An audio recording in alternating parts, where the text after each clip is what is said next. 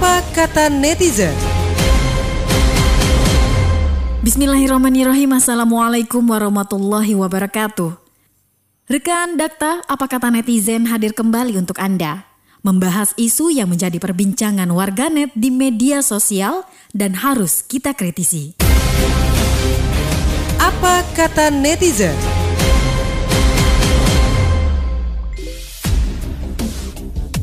Netizen sekarang harus hati-hati kritik pemerintah, bisa terkena pasal karet.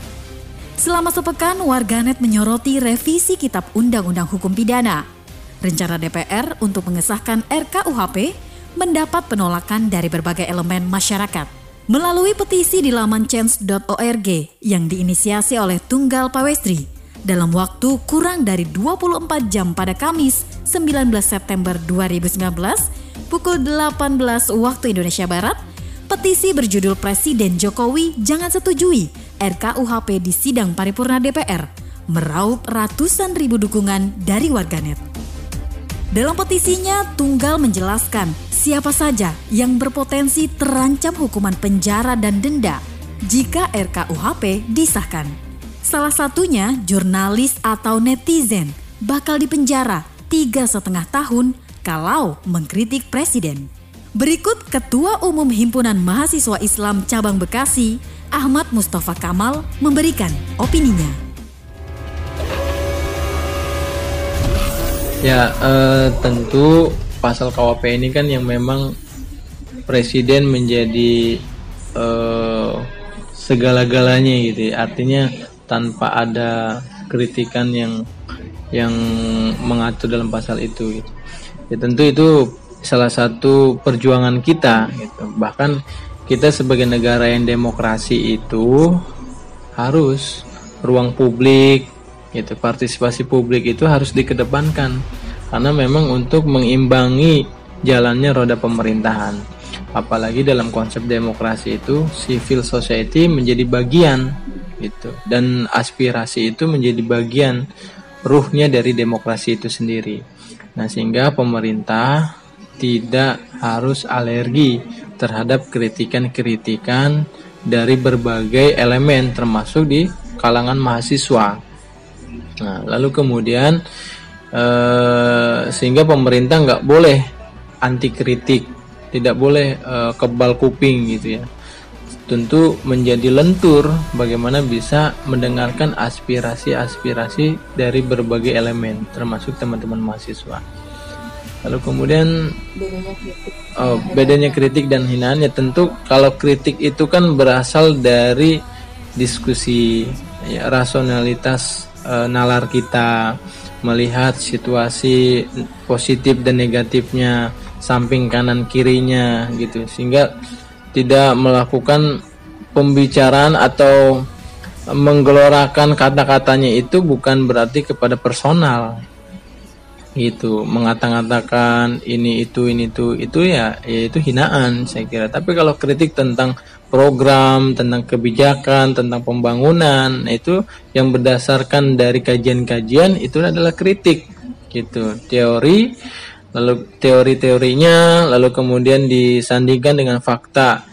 Realita di, lapangan bagaimana lalu kemudian ada kekurangan itu yang menjadi kritik kita hinaan-hinaan itu kan bersumbernya kepada kedengkian kita kebencian kita terhadap seseorang kan? Personalnya gitu. Lalu kemudian dibicarakan gitu. Nah itulah ya perbedaannya saya kira.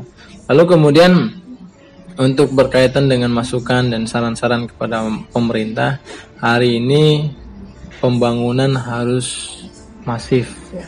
Dan pembangunan itu tidak dirasakan oleh segelintir orang tapi melainkan semua elemen e, masyarakat kena dampak dari pembangunan itu lalu kemudian e, masyarakat harus mampu mengakses dari berbagai bidang dan kebutuhan masyarakat jangan kemudian masyarakat seolah-olah tidak mempunyai pemerintah Nah itu yang bahaya.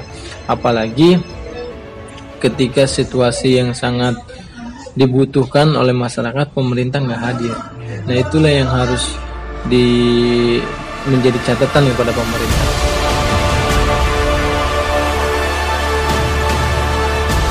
Netizen pasal penghinaan terhadap presiden dan wakil presiden dalam draft RKUHP yang disoroti warganet adalah pasal 218 dan 219 tentang penyerangan kehormatan atau harkat dan martabat presiden dan wakil presiden. Pasal 218 mengatakan, setiap orang yang dianggap menyerang kehormatan presiden dan wakil presiden bisa dipidana maksimal tiga setengah tahun atau denda sebesar 150 juta rupiah. Sementara pasal 219 menyebut setiap orang yang menyiarkan, mempertunjukkan, atau menempelkan tulisan atau gambar yang dianggap menyerang kehormatan dan martabat presiden dan wakil presiden di depan publik terancam hukuman paling lama 4 tahun 6 bulan atau denda paling banyak kategori 4 yakni maksimal 150 juta rupiah. Lalu sebenarnya apa perbedaan kritik dan penghinaan kepada pemerintah? Berikut opini dari dua netizen, Sugeng Wiono, mantan aktivis gerakan mahasiswa, dan Novianti, selaku Ketua Umum Korps HMI Cabang Bekasi. Perbedaan antara kritik dengan penghinaan menurut saya sudah sangat jelas. Apalagi kalau kita coba melihat berdasarkan Kamus Besar Bahasa Indonesia, maka di situ disebutkan bahwa Kritik adalah masalah penganalisaan dan pengevaluasian sesuatu dengan tujuan untuk meningkatkan pemahaman, memperluas apresiasi, atau membantu memperbaiki pekerjaan. Sementara itu, menghina adalah menyinggung perasaan orang seperti memaki atau menistakan. Jadi, menurut saya sebuah kritik kepada pemerintah adalah sesuatu yang diucapkan atau ditulis oleh seseorang kepada pemerintah dengan tujuan agar yang dinilainya bisa menjadi lebih baik dengan menyampaikan hasil evaluasi dan atau analisa.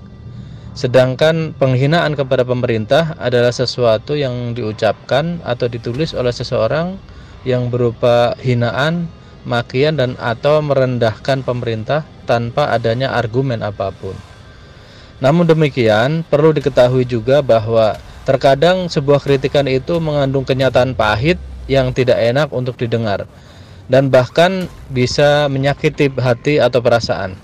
Nah, di sinilah kemudian kritik akan menjadi e, satu hal yang disalahartikan atau disalah tafsirkan menjadi sebuah hinaan dan dengan mudah aparat kepolisian dapat menggunakan pasal yang sudah disiapkan yaitu pasal tersebut KUHP pasal 218 sampai 220 tadi ya untuk menjerat para pengkritik atau pengkritik yang ditafsirkan sebagai penghina pemerintah ke meja pengadilan atau ke lembaga peradilan.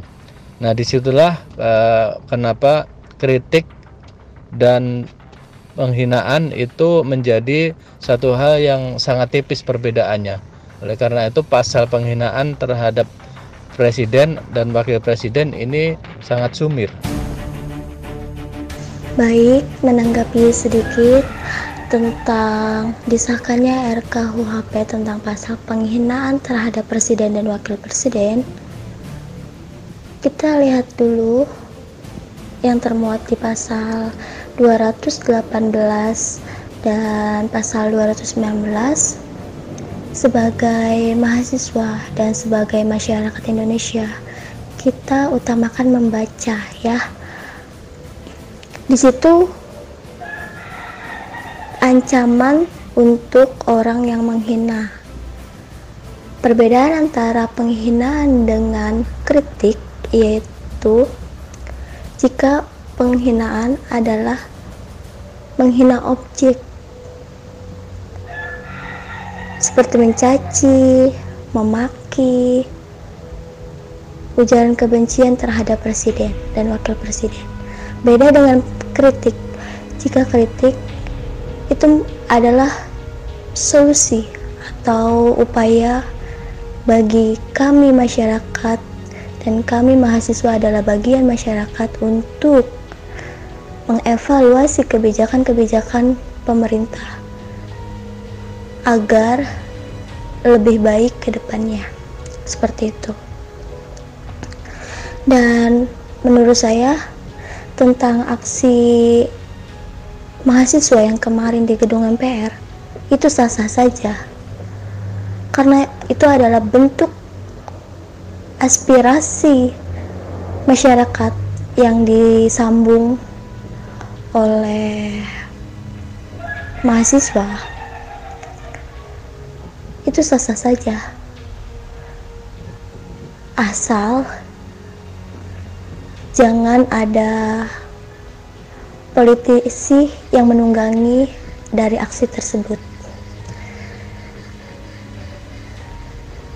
Dan jangan ada aksi yang anarkis. Seperti itu. Mungkin pesan untuk eksekutif dan legislatif. Pesannya itu sosialisasi sosialisasikan undang-undang yang memang mau disahkan. Karena banyaknya masyarakat Indonesia yang konsumtif akan menerima berita dan langsung multitafsir dalam berita. Maka dari itu, tolong tingkatkan upaya-upaya pemerintah untuk lebih sosialisasi, mensosialisasikan daripada undang-undang yang akan mau disahkan.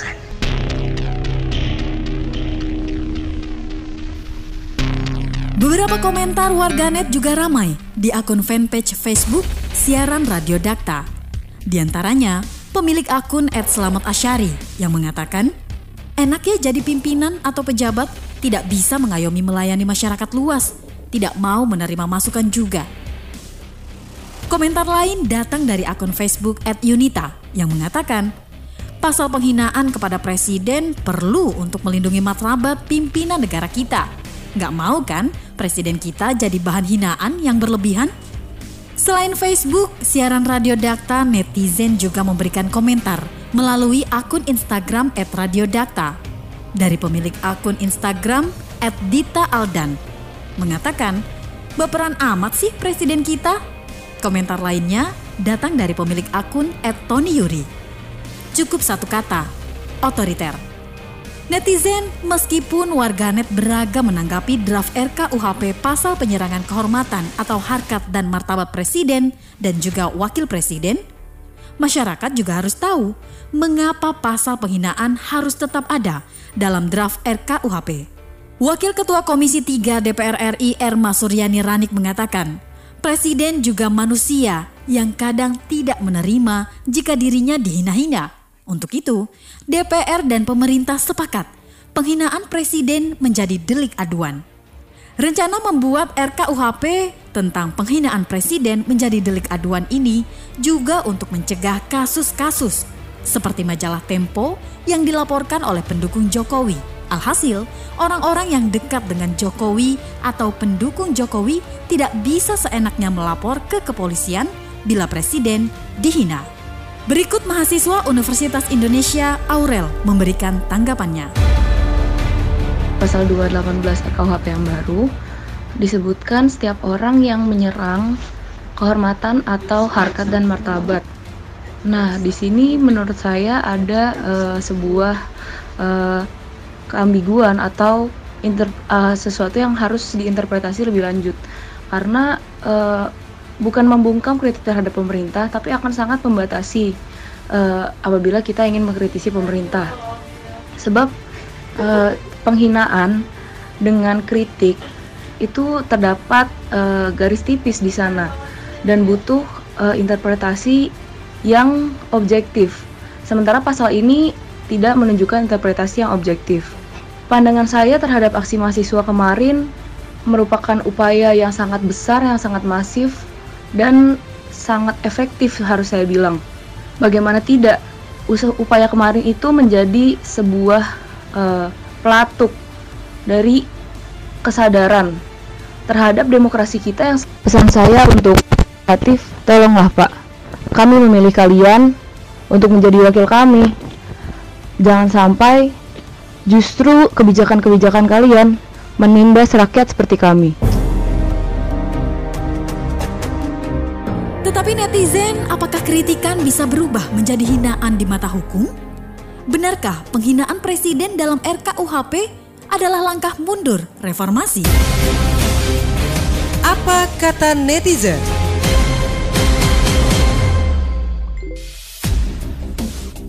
Apa pendapat netizen tentang hal ini?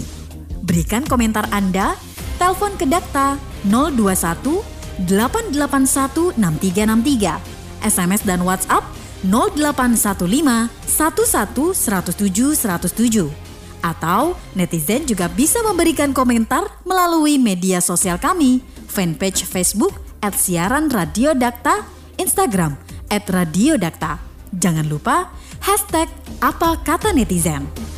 Saya Hana Ritonga bersama tim redaksi Faizal Andi dan Asia Afifa, media sosial Ulfa Nurul Fadila, dan editor Trisapto Hadi. Mohon maaf atas kesalahan.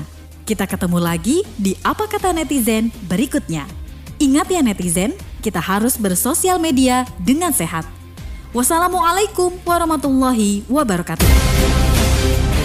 Apa kata netizen?